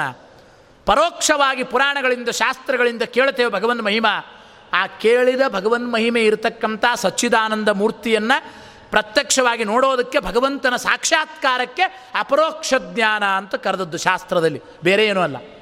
ಆ ಅಪರೋಕ್ಷ ಜ್ಞಾನ ಅಂದರೆ ಭಗವಂತನ ಸಾಕ್ಷಾತ್ಕಾರ. ಅದು ಒಂದು ಕ್ಷಣ ಆದರೂ ಸರಿನೇ, ಒಂದು ನಿಮಿಷ ಆದರೂ ಸರಿನೇ, ಅರ್ಧ ಗಂಟೆ, ಒಂದು ಗಂಟೆ ಆದರೂ ಸರಿನೇ, ಒಂದು ಕ್ಷಣ ಭಗವದ್ ಅಪರೋಕ್ಷ ಜ್ಞಾನ ಆದರೆ ಮೋಕ್ಷ ಗ್ಯಾರಂಟಿ ಆ ಜೀವನಿಗೆ. ಆ ಒಂದು ಕ್ಷಣ ಬಿಂಬರೂಪಿಯ ದರ್ಶನ ಭಗವಂತನ ಅಪರೋಕ್ಷ ಜ್ಞಾನ ಆಗಬೇಕಾದ್ರೇ ಎಷ್ಟೋ ಜನ್ಮದ ಸಾಧನೆ ಬೇಕು. ಇದೆಲ್ಲ ಸಾಧನೆ ಅದಕ್ಕಾಗೇನೆ. ಅಂದರೆ ಲಕ್ಷ್ಮಣ ಶೇಷಾವತಾರಿ. ಭಗವಂತನ ಶಂಖಚಕ್ರಗಳಿಗೆ ಅಭಿಮಾನಿಗಳು, ಕಾಮಾದಿಗಳು, ಆ ಒಂದು ಭರತ ಶತ್ರುಘ್ನರು, ಅವರ ಮುಖ ನೋಡೋದು ಅದು ಅಪರೋಕ್ಷ ಜ್ಞಾನ ಅಂತ ಅನಿಸಿಕೊಳ್ಳೋದಿಲ್ಲ. ರಾಮನ ಮುಖಾರವಿಂದದ ದರ್ಶನ. ಅಂದರೆ ಸಾಕ್ಷಾತ್ ಭಗವಂತನ ದರ್ಶನ ಅದು. ಅದು ಮೋಕ್ಷೋಪಯೋಗಿಯಾದ ಅಪರೋಕ್ಷ ಜ್ಞಾನ ಅಂತ ಅರ್ಥ. ಜ್ಞಾನೇನೈವ ಪರಂಪದಂ ಜ್ಞಾನವಿಲ್ಲದೆ ಮೋಕ್ಷ ಇಲ್ಲ. ಜ್ಞಾನ ಅಂದರೆ ಭಗವಂತನ, ಅದು ಅಪರೋಕ್ಷ ಜ್ಞಾನ ಅದು. ರಾಮನನ್ನು ನೋಡಿದ್ರೆ ಏನು ಮೋಕ್ಷ ಆಗುತ್ತದೆ ಅಂದರೆ, ರಾಮನನ್ನು ನೋಡಿದ್ದಕ್ಕೇನೆ ಸಾಧನೆ ಪರಿಪೂರ್ಣ ಆದ ಭಕ್ತರನ್ನು ರಾಮದೇವರು ಚಾಲೆಂಜ್ ಮಾಡಿ, ಇಡೀ ಜಗತ್ತಿನಲ್ಲಿ ಘೋಷಣೆ ಮಾಡಿ. ಯಾರ್ಯಾರು ಪರಿಪೂರ್ಣ ಸಾಧನೆ ಆಗಿದೆ, ಪ್ರತಿಯೊಬ್ಬ ಜೀವನನ್ನು ನನ್ನ ಜೊತೆ ನಾನು ವೈಕುಂಠಕ್ಕೆ ಕರೆದುಕೊಂಡು ಹೋಗುತ್ತೇನೆ. ಪರಂಧಾಮಕ್ಕೆ ಕರೆದುಕೊಂಡು ಹೋಗುತ್ತೇನೆ ಅಂದ ರೂಪ ಒಂದೇ ಒಂದು ಭಗವದ್ ರೂಪ, ಅದು ರಾಮಚಂದ್ರ ದೇವರ ರೂಪ. ಸಮಾಯಾತ ಸಮಾಯಾತ, ಏ ಏ, ಮೋಕ್ಷ ಪದೇಚ್ಛವ ಮೋಕ್ಷ ಬೇಕಾದವರೆಲ್ಲ ನನ್ನ ಜೊತೆಗೆ ಬರ್ರಿ ಅಂದ. ಯಾಕೆ? ತನ್ನ ದರ್ಶನ ಕೊಟ್ಟಿದ್ದಲ್ಲ. ಬೇರೆ ಮಕ್ಕಳನ್ನು ನೋಡೋದು ಬೇರೆ. ರಾಮನ ಮುಖಾರವಿಂದದ ದರ್ಶನ ಅಂದರೆ ಅದು ಮೋಕ್ಷಕ್ಕೆ ಸಾಧನೀಭೂತವಾಗಿರತಕ್ಕಂತಹ ಅಪರೋಕ್ಷ ಜ್ಞಾನ ಅಂತ ಚಿಂತನೆ ಮಾಡಬೇಕು ಅಂತ ಕೆಲವು ವಿಮರ್ಶಕರು ಕೆಲವು ಬರೆದು ದುಂಟು ಬಹಳ ಸುಂದರವಾಗಿ. ಆದ್ದರಿಂದ ಆ ರಾಮನ ಮುಖಾರವಿಂದದ ದರ್ಶನ ಅದು ಅಪರೋಕ್ಷ ಜ್ಞಾನಕ್ಕೆ ಸಮಾನ ಒಂದು ಅರ್ಥದಲ್ಲಿ. ಆದ್ದರಿಂದ ವಿಶೇಷತೋ ರಾಮಮುಖೆಂದು ಬಿಂಬಂ. ಮೂರು ಮಕ್ಕಳನ್ನು ನೋಡೋದಕ್ಕಿಂತಲೂ ವಿಶೇಷವಾಗಿ ರಾಮನ ಮುಖಾರವಿಂದವನ್ನು ನೋಡಿ ಅತ್ಯಂತ ಸಂತುಷ್ಟನಾಗಿದ್ದಾನೆ, ಕೃತಕೃತ್ಯನಾಗಿದ್ದಾನೆ ರಾಮಚಂದ್ರ ಮೂರ್ತಿ ಅಂತ ಹೇಳಿದ್ದಾರೆ. ಇದರ ಜೊತೆಗೆ ಇಡೀ ರಾಮದೇವರ ಅವತಾರ ಮಾಡಿದಾಗ ಅಯೋಧ್ಯ ಪಟ್ಟಣದ ಪ್ರತಿಯೊಬ್ಬ ಪ್ರಜೆಗಳೂ ಕೂಡ ನನಗೇ ಗಂಡು ಮಗು ಆದಷ್ಟು ಆನಂದ ಪಟ್ಟಿದ್ದಾರಂತೆ ಎಷ್ಟು ಅಂದರೆ ಅವನಿನ್ನೂ ಯಾರ ಮೇಲೂ ಕೂಡ ಆಕರ್ಷಣೆ ಮಾಡಿಲ್ಲ. ಯಾವ ಜೀವರ ಸಂಪರ್ಕ ಇಲ್ಲ. ದೇವರ ಅವತಾರ ಮಾತ್ರದಿಂದ. ದಶರಥನಿಗೆ ರಾಮದೇವರ ಅವತಾರ ಆದರೆ ಪ್ರತಿಯೊಬ್ಬರ ಮನೆಯಲ್ಲಿ ಗಂಡು ಕೂಸು ಹುಟ್ಟಿದಾಗೆ ಹಬ್ಬ ಮಾಡಿದ್ದಾರಂತ ಊರಿಗೂರೇ ಹಬ್ಬ ಮಾಡಿದ್ದಾರೆ. ಒಂದು ಭಗವದ್ ಅವತಾರದ ಒಂದು ಸಂದೇಶ. ದುಷ್ಟರ ಸಂಹಾರ, ಶಿಷ್ಟರ ರಕ್ಷಣೆ ಆರಂಭ ಆಯಿತು ಅಂತ ಹೇಳಿ ಆ ರೀತಿ ಬೆಳೀತಾ ಇದ್ದಾನೆ. ಉಪನಯನಾದಿ ಸಂಸ್ಕಾರಗಳನ್ನೆಲ್ಲ ಮುಗಿಸಿ ರಾಮಚಂದ್ರ ಬೆಳೀತಾ ಇದ್ದಾಗ ಸುಮಾರು ರಾಮದೇವರಿಗೆ ಹದಿನಾರು ವರ್ಷ ಅಂತ. ನವತಾರುಣ್ಯ ಆವಾಗಲೇನೆ. ಒಂದು ಕ್ಷಣ ರಾಮನನ್ನು ಬಿಟ್ಟಿರಲಾರದ ಪರಿಸ್ಥಿತಿಯನ್ನು ತಲುಪಿದ್ದ ದಶರಥ ಅಂತ ಹೇಳ್ತಾರೆ. ಐದು ನಿಮಿಷ ರಾಮ ಕಾಣಿಸಿಲ್ಲ ಅಂದರೆ ಕೃಷ್ಣಾರ್ಪಣ ದಶರಥ. ಪ್ರಾಣವೇ ಬಿಟ್ಬಿಡ್ತಾನೆ ಅಂತ. ಅಷ್ಟು ರಾಮ ರಾಮ ರಾಮ ರಾಮ ಅಂತ ಒದ್ದಾಡ್ತಾನೆ. ಅಷ್ಟು ಪ್ರೀತಿ ರಾಮನ ಮೇಲೆ, ಪ್ರತಿಯೊಬ್ಬ ಪ್ರಜೆಗಳಿಗೂ ಕೂಡ. ಇನ್ನೇನು ಎಲ್ಲ ಜವಾಬ್ದಾರಿ ಬಿಟ್ಟು ಆರಾಮಾಗಿ, ಯಾವ ಟೆನ್ಷನ್ ಇಲ್ಲದೆ ರಾಮದೇವರಿಗೆ ಎಲ್ಲ ರಾಜ್ಯದ ಜವಾಬ್ದಾರಿ ಒಪ್ಪಿಸಿ, ನಾನು ರಿಟೈರ್ಡ್ ಲೈಫ್ ಅನುಭವಿಸ್ಬೇಕು, ಆರಾಮಾಗಿ ಪ್ರತಿನಿತ್ಯ ಮಠಕ್ಕೆ ಹೋಗಿ ಪುರಾಣ ಕೇಳಬೇಕು ಅಂತ ಯೋಚನೆ ಮಾಡ್ತಾ ಇದ್ದ ಪಾಪ ದಶರಥ. ಅಷ್ಟೊತ್ತಿಗೆ ವಿಶ್ವಾಮಿತ್ರರು ಬಂದರು, ಯಜ್ಞದ ರಕ್ಷಣೆಗಾಗಿ ಕೊಟ್ಟು ಕಳಿಸು ರಾಮನನ್ನ ಅಂಥೇಳಿ ಈ ಸಂದರ್ಭದಲ್ಲಿ ಮತ್ತೆ ಹೇಳ್ತಾರೆ ಅವನಂದ ಸ್ವಾಮಿ, ಮಕ್ಕಳೇ ಆಗಿದ್ದಿಲ್ಲ, ವಯಸ್ಸಾದ ಮೇಲೆ ಮಕ್ಕಳಾಯಿತು. ಈಗ ತಾನೇ ಬೆಳೀತಾ ಇದ್ದಾರೆ ಯುವಕ. ಎಲ್ಲ ಜವಾಬ್ದಾರಿ ಅವನಿಗೆ ಒಪ್ಪಿಸಿ ನಾನು ಆರಾಮಾಗಿರಬೇಕು ಅಂತ ಅಂದುಬಿಟ್ರೆ, ಮತ್ತೆ ನೀವು ಕರ್ಕೊಂಡು ಹೋಗ್ತೀನಿ ಅಂತೀರ? ಅದು ಕಾಡಿಗೆ, ದುಷ್ಟರ ಸಂಹಾರಕ್ಕಾಗಿ. ತಾಟಕಿ, ಮಾರೀಚ, ಸುಬಾಹು, ಬ್ರಹ್ಮರುದ್ರಾದಿ ವರಗಳಿಂದ ಅವಧ್ಯರಾದವರು. ಆ ರಾಕ್ಷಸರ ಬಾಯಿಗೆ ನನ್ನ ರಾಮನನ್ನು ಕರ್ಕೊಂಡು ಹೋಗ್ತೀರಾ ನಾನೇ ಬರ್ತೀನಿ ಬೇಕಾದರೂ ಯುದ್ಧಕ್ಕೆ ಅಂದ ಅವನು ನಿಮ್ಮ ಯಜ್ಞದ ರಕ್ಷಣೆ ಆಗಬೇಕು ತಾನೆ? ಆ ರಾಕ್ಷಸರ ನಿಗ್ರಹ ಮಾಡಿ ಎಲ್ಲರನ್ನು ಓಡಿಸಿ. ನಾನು ಸತ್ರು ಅಡ್ಡಿ ಇಲ್ಲ, ಹೇಗಾದರೂ ಮುದುಕನಾಗಿಬಿಟ್ಟಿ ನಾನು. ನಾನು ವಯಸ್ಸಾದ ಪ್ರಾಣಿ ನಾನು ನಡೆಯುತ್ತದೆ. ಯುವಕನಾದ ರಾಮ ಬದುಕಬೇಕು ಅಂತ ಪಾಪ. ಇವನು ದಶರಥ ಮಾತಾಡಿದಾಗ ವಿಶ್ವಾಮಿತ್ರರು ಒಂದು ಮಾತು ಹೇಳಿದರು. ಏನೋ ರಾಮ ಅಂದರೆ ಯಾರನ್ನು ತಿಳ್ಕೊಂಡಿದ್ದು ಬರೇ ನಿನ್ನ ಮಗನ?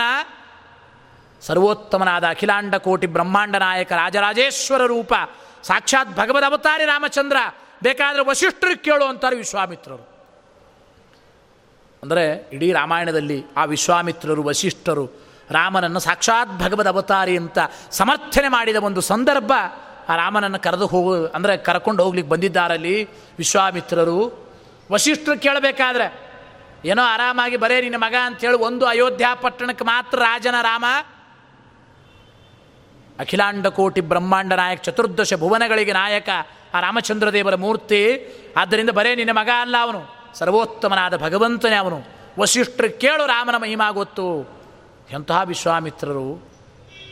ಇಲ್ಲೊಂದು ಪ್ರಶ್ನೆ ಬರುತ್ತದೆ. ವಿಶ್ವಾಮಿತ್ರರಿಗೇನೆ ಈ ಸುಬಾಹು ಮಾರೀಚ ತಾಟಕಿಯನ್ನು ಸಂಹಾರ ಮಾಡುವ ಶಕ್ತಿ ಇಲ್ವಾ ಯಜ್ಞದ ರಕ್ಷಣೆಗಾಗಿ ರಾಮನನ್ನೇ ಯಾಕೆ ಕರ್ಕೊಂಡು ಹೋಗಬೇಕು? ಎಂತಹ ತಪಸ್ವಿಗಳು ವಿಶ್ವಾಮಿತ್ರರು ಸಾಮಾನ್ಯರ? ಆ ಒಂದು ವಿಚಾರವನ್ನು ಹೇಳಿ ಇವತ್ತಿನ ಪ್ರವಚನ ಕೃಷ್ಣಾರ್ಪಣೆ ಹೇಳೋಣ. ಎಂತಹ ವಿಶ್ವಾಮಿತ್ರರು ಸಂಕ್ಷೇಪವಾಗಿ ಹೇಳುತ್ತೇನೆ. ವಾಲ್ಮೀಕಿ ರಾಮಾಯಣದಲ್ಲಿ ಬಹಳ ಅಮೋಘವಾಗಿ ವಶಿಷ್ಠ ವಿಶ್ವಾಮಿತ್ರ ಪರಾಕ್ರಮವನ್ನು ಹೇಳಿದ್ದುಂಟಲ್ಲಿ.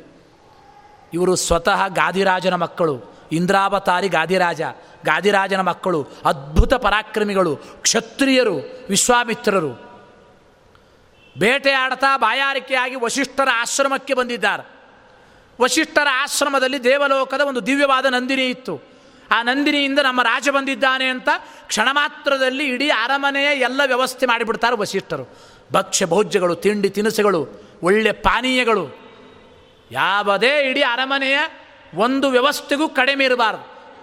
ಆ ನಂದಿನಿಯ ರೋಮಕೂಪಗಳಿಂದ ಸಕಲ ಪದಾರ್ಥಗಳನ್ನು ಸೃಷ್ಟಿ ಮಾಡಿ ಅದ್ಭುತವಾದ ಉಪಚಾರ ಮಾಡಿಬಿಡ್ತಾರೆ ವಿಶ್ವಾಮಿತ್ರರಿಗೆ ನಮ್ಮೂರಿನ ರಾಜ ಬಂದಿದ್ದಾನೆ ಅಂತ ಪ್ರೀತಿಯಿಂದ ವಶಿಷ್ಠರು ನೋಡಿದರು ಈ ನಂದಿನಿಯ ಸಾಮರ್ಥ್ಯವನ್ನು.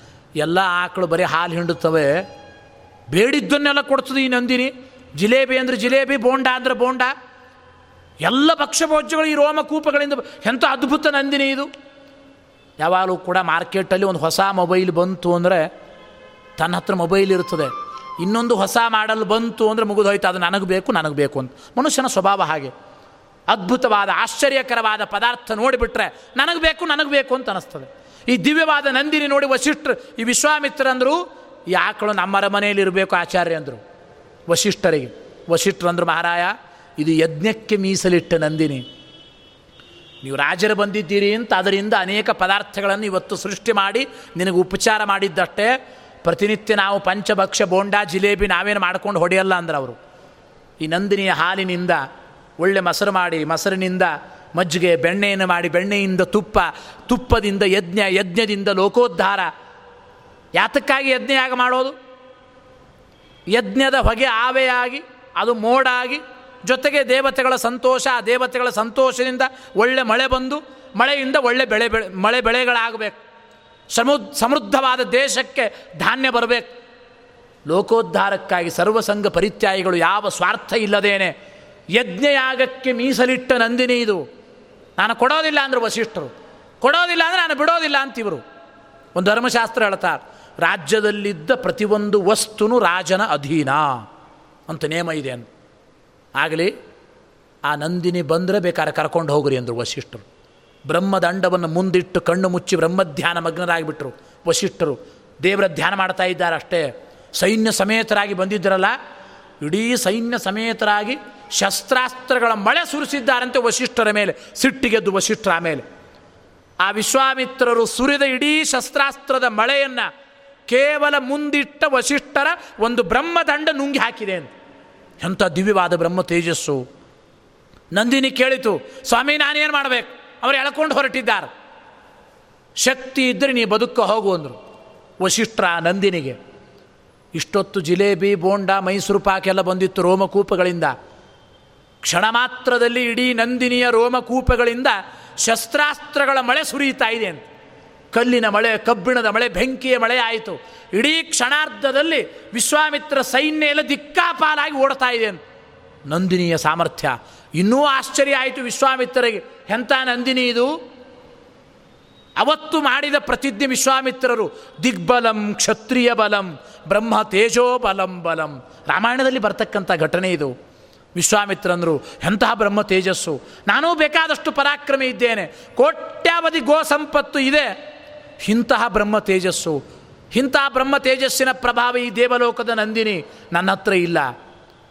ನಾನೂ ಬ್ರಹ್ಮ ತೇಜಸ್ಸು ಸಂಪಾದನೆ ಮಾಡಬೇಕು. ನಾನೂ ಬ್ರಾಹ್ಮಣನಾಗಬೇಕು. ರಾಜರಿದ್ದವರು ಋಷಿಗಳಾದರು. ರಾಜ ಋಷಿಗಳಾದರು ಹತ್ತಾರು ಸಾವಿರ ವರ್ಷಗಳ ಕಾಲ ಮತ್ತು ತಪಸ್ಸು ಮಾಡಿ ಋಷಿಯಾಗಿ ಬ್ರಹ್ಮ ಋಷಿಗಳಾದರು ಆಮೇಲೆ ವಿಶ್ವಾಮಿತ್ರರು, ಇವತ್ತೆಲ್ಲ ನಾವು ಪ್ರತಿನಿತ್ಯ ಜಪ ಮಾಡುವ ಗಾಯತ್ರಿ, ವಿಶ್ವಾಮಿತ್ರ ಗಾಯತ್ರಿನೇ. ಗಾಯತ್ರಿ ಮಂತ್ರ ದ್ರಷ್ಟಾರರು, ಮಹಾನುಭಾವರು, ವಿಶ್ವಾಮಿತ್ರರು. ಎಂತಹ ತಪಸ್ವಿಗಳು. ರಾಜಋಷಿಗಳು ಇದ್ದವರು ಬ್ರಹ್ಮ ಋಷಿಗಳಾಗಬೇಕಾದ್ರೆ ವಶಿಷ್ಠರ ಆ ಬ್ರಹ್ಮ ತೇಜಸ್ಸು ನೋಡಿ, ನಾನೂ ಬ್ರಹ್ಮ ತೇಜಸ್ಸನ್ನು ಸಂಪಾದನೆ ಮಾಡಬೇಕು. ನಾನೂ ಬ್ರಾಹ್ಮಣನಾಗಬೇಕು. ದಿವ್ಯವಾದ ಸಾಧನೆ ಹಠದಿಂದ ಬ್ರಾಹ್ಮಣ್ಯವನ್ನು ಪಡೆದ ಮಹಾನುಭಾವರು ವಿಶ್ವಾಮಿತ್ರರು, ಅವರು ಕಣ್ಣು ಬಿಟ್ಟರೆ ಜಗತ್ತು ಸುಟ್ಟು ಭಸ್ಮವಾಗುತ್ತದೆ. ತ್ರಿಶಂಕುವಿಗೆ ಪ್ರತಿ ಸ್ವರ್ಗವನ್ನು ಸೃಷ್ಟಿ ಮಾಡಿ ತೋರಿಸಿದ ವಿಶ್ವಾಮಿತ್ರರು, ಈ ಸುಬಾಹು ಮಾರೀಚ ಏನು ಹುಳ ಅವರ ಮುಂದೆ? ಅವ್ರ ಕಣ್ಣು ಬಿಟ್ಟರೆ ಕ್ಷಣ ಮಾತ್ರದಲ್ಲಿ ಬೂದಿಯಾಗಿ ಹೋಗುತ್ತಾರೆ ಅಷ್ಟೇ. ಇಷ್ಟು ಸಾಮರ್ಥ್ಯ ಇದ್ದ ವಿಶ್ವಾಮಿತ್ರರು, ಯಜ್ಞದ ರಕ್ಷಣೆಗಾಗಿ ರಾಮನನ್ನೇ ಯಾಕೆ ಕರ್ಕೊಂಡು ಹೋಗಬೇಕು? ತಮಗೇ ಶಕ್ತಿ ಇದೆಯಲ್ಲ? ನಿಜ. ಶಾಸ್ತ್ರದಲ್ಲಿ ಒಂದು ನಿಯಮ, ಋಷಿ ಮುನಿಗಳ ದೇವತೆಗಳ ನಿಯಮ ಏನು ಗೊತ್ತಾ? ತಮಗೆ ಬೇಕಾದಷ್ಟು ತಪಸ್ಸಾಮರ್ಥ್ಯ ಇರಬಹುದು, ಪುಣ್ಯ ಸಂಪಾದನೆ ಇರಬಹುದು. ತಾವು ಮಾಡಿದ ಪುಣ್ಯವನ್ನು, ತಪಸ್ಸನ್ನು ಕೇವಲ ದುಷ್ಟರ ಸಂಹಾರ ಶಾಪ ಕೊಡೋದಕ್ಕಾಗಿ ಅವರು ಬಳಸೋದಿಲ್ಲ ಅಂತ ಒಬ್ಬರಿಗೆ ಶಾಪ ಕೊಟ್ಟರೆ ಒಬ್ಬರಿಗೆ ವರ ಕೊಟ್ಟರೆ ಅಥವಾ ಪವಾಡ ಮಾಡಿದರೆ, ದುಷ್ಟರನ್ನು ಸಂಹಾರ ಮಾಡಿದರೆ, ತಾವು ಮಾಡಿದ ತಪಸ್ಸು ಖರ್ಚಾಗುತ್ತದೆ. ತಾವು ಮಾಡಿದ ಪುಣ್ಯ ಸಂಪಾದನೆ ಕಡಿಮೆ ಆಗುತ್ತದೆ. ಈ ಲೋಭಿಗಳು ಅಂತವರು, ಅಂಥ ಲೋಭ ಇರಬೇಕಂತೆ. ನನ್ನ ಪುಣ್ಯ ಖರ್ಚಾಗಬಾರ್ದು. ನಾನು ಮಾಡಿರ್ತಕ್ಕಂಥ ಪುಣ್ಯ ಸಾಧನೆ, ನಾನು ಮಾಡಿರ್ತಕ್ಕಂಥ ತಪಸ್ಸಾಧನೆ ವಿಷ್ಣು ಪ್ರೇರಣೆಯ ವಿಷ್ಣು ಪ್ರೀತ್ಯರ್ಥಂ. ಕೇವಲ ಭಗವಂತನ ಪ್ರೀತಿಗಾಗಿರಬೇಕು. ಯಾವುದೋ ಒಂದು ದುಷ್ಟರ ಸಂಹಾರಕ್ಕಾಗಿ ನಾನು ಮಾಡಿದ ತಪಸ್ಸನ್ನು ಬಳಸಬಾರದು. ಭಗವಂತನ ಪ್ರೀತಿಗಾಗಿ, ಆತ್ಮೋದ್ಧಾರಕ್ಕಾಗಿ, ಭಗವದ್ ಅನುಗ್ರಹಕ್ಕಾಗಿ ತಪಸ್ಸಿರಬೇಕು. ಈ ಅರ್ಥದಲ್ಲಿ ಆ ಋಷಿಮುನಿಗಳು ತಾವು ಮಾಡಿದ ತಪಸ್ಸನ್ನು ಆ ದುಷ್ಟ ರಾಕ್ಷಸರ ಸಂಹಾರಕ್ಕಾಗಿ ಬಳಸೋದಿಲ್ಲ ಅಂತ. ಪುಣ್ಯ ಖರ್ಚಾಗುತ್ತದೆ ಅಂಥೇಳಿ ದೇವರಿಂದ ಮಾಡಿಸ್ತಾರೆ ಅಂಥೇಳಿ ಯಾವುದೇ ಒಂದು ದುಷ್ಟ ಶಕ್ತಿಯ ದುಷ್ಟ ರಾಕ್ಷಸರ ಕಾಟ ಆಯಿತು ದೇವತೆಗಳಿಗೆ, ಋಷಿಮುನಿಗಳಿಗೆ ಅಂದರೆ ಭಗವಂತನಿಗೆ ಪ್ರಾರ್ಥನೆ ಮಾಡ್ತಾರೆ ಹೊರತು ತಾವು ಮಾಡೋದಿಲ್ಲ. ಅದಕ್ಕಾಗಿ ತಾವು ಮಾಡಿದ ತಪಸ್ಸು ಕೇವಲ ವಿಷ್ಣು ಪ್ರೀತಿಗಾಗಿ ಇರಬೇಕು. ಯಾದವಾರಿಯರ ಚರಿತ್ರೆಯನ್ನು ಕೇಳ್ತೇವೆ ಮಹಾನುಭಾವರು. ಎಂತಹ ಯಾದವಾರಿರು ಅಪರೋಕ್ಷ ಜ್ಞಾನಿಗಳು ಸುಧಾ ಭಾಗವತಕ್ಕೆ ವ್ಯಾಖ್ಯಾನ ಬರೆದ ಮಹಾನುಭಾವರು, ಅನೇಕ ವಿದ್ಯಾರ್ಥಿಗಳು ಮನೆಯಲ್ಲಿ ಪ್ರತಿನಿತ್ಯ ಊಟದ ವ್ಯವಸ್ಥೆ ಆಗಬೇಕು. ಹತ್ತಾರು ಗಂಟೆಗಳ ಕಾಲ ಪಾಠ ಪ್ರವಚನ. ಏನಿಲ್ಲ ಮನೆಯಲ್ಲಿ. ಮುತ್ತು ರತ್ನ ವಜ್ರ ವ್ಯಾಪಾರಿಗಳು ಮೊದಲು ಸರ್ವಸಂಗ ಪರಿತ್ಯಾಗ ಮಾಡಿ ಧರ್ಮ ಮಾರ್ಗಕ್ಕೆ ಬಂದ ಮಹಾನುಭಾವರು, ಭಗವದ್ ಅಪರೋಕ್ಷ ಜ್ಞಾನಿಗಳು ಪೂಜೆ ಮಾಡ್ತಾ ಇದ್ದಾರೆ ನೈವೇದ್ಯ ಅಂತ ಒದರ್ಬೇಕು ಶಿಷ್ಯರು. ಏನು ನೈವೇದ್ಯ? ಮನೆಯಲ್ಲಿ ಒಂದು ಕಾಳು ಅಕ್ಕಿ ಇಲ್ಲ. ಧಾನ್ಯವೇ ಇಲ್ಲ, ಕಡು ಬಡತನ. ಹೆಂಡತಿ ಮರಳನ್ನು ತಂದಿಟ್ಟಿದ್ದಾಳಂತ, ಮನೆ ಮುಂದಿನ ಮರಳು. ಮನೆಯಲ್ಲಿ ಏನು ಧಾನ್ಯಗಳಿಲ್ಲ, ಕಾಳುಗಳು ಏನು ಅಡುಗೆನೇ ಇಲ್ಲ. ಉಸುಕು, ಆ ಮರಳನ್ನೇ ಇಟ್ಟಿದ್ದಾಳೆ. ಅದೇ ನೈವೇದ್ಯ ಮಾಡಿದರು. ಬಿಸಿ ಬಿಸಿ ಬಿಸಿ ಕೇಸರಿ ಭಾತ ಆಯ್ತಂತ. ಅರ್ಚಕಸ್ಯ ತಪೋಬಲಾತ್. ಆ ಮಹಾನುಭಾವರ ದಿವ್ಯ ಜ್ಞಾನಿಗಳ ಆ ತಪಸ್ಸಾಮರ್ಥ್ಯ. ಅದನ್ನು ವಿದ್ಯಾರ್ಥಿಗಳಿಗೆ ಬಡಿಸಿ ಅವತ್ತಿನ ಪಾಠ ನಡೆಯಬೇಕು. ಈ ರೀತಿ. ಇದು ಅವರ ಗುರುಗಳಿಗೆ ಗೊತ್ತಾಯಿತಂತ ಒಂದು ಬಾರಿ. ಯಾದವಾರ್ಯರ ಗುರುಗಳು ವೇದೇಶ ತೀರ್ಥರು ಅಂತಿದ್ದಾರೆ. ಪ್ರಮಾಣ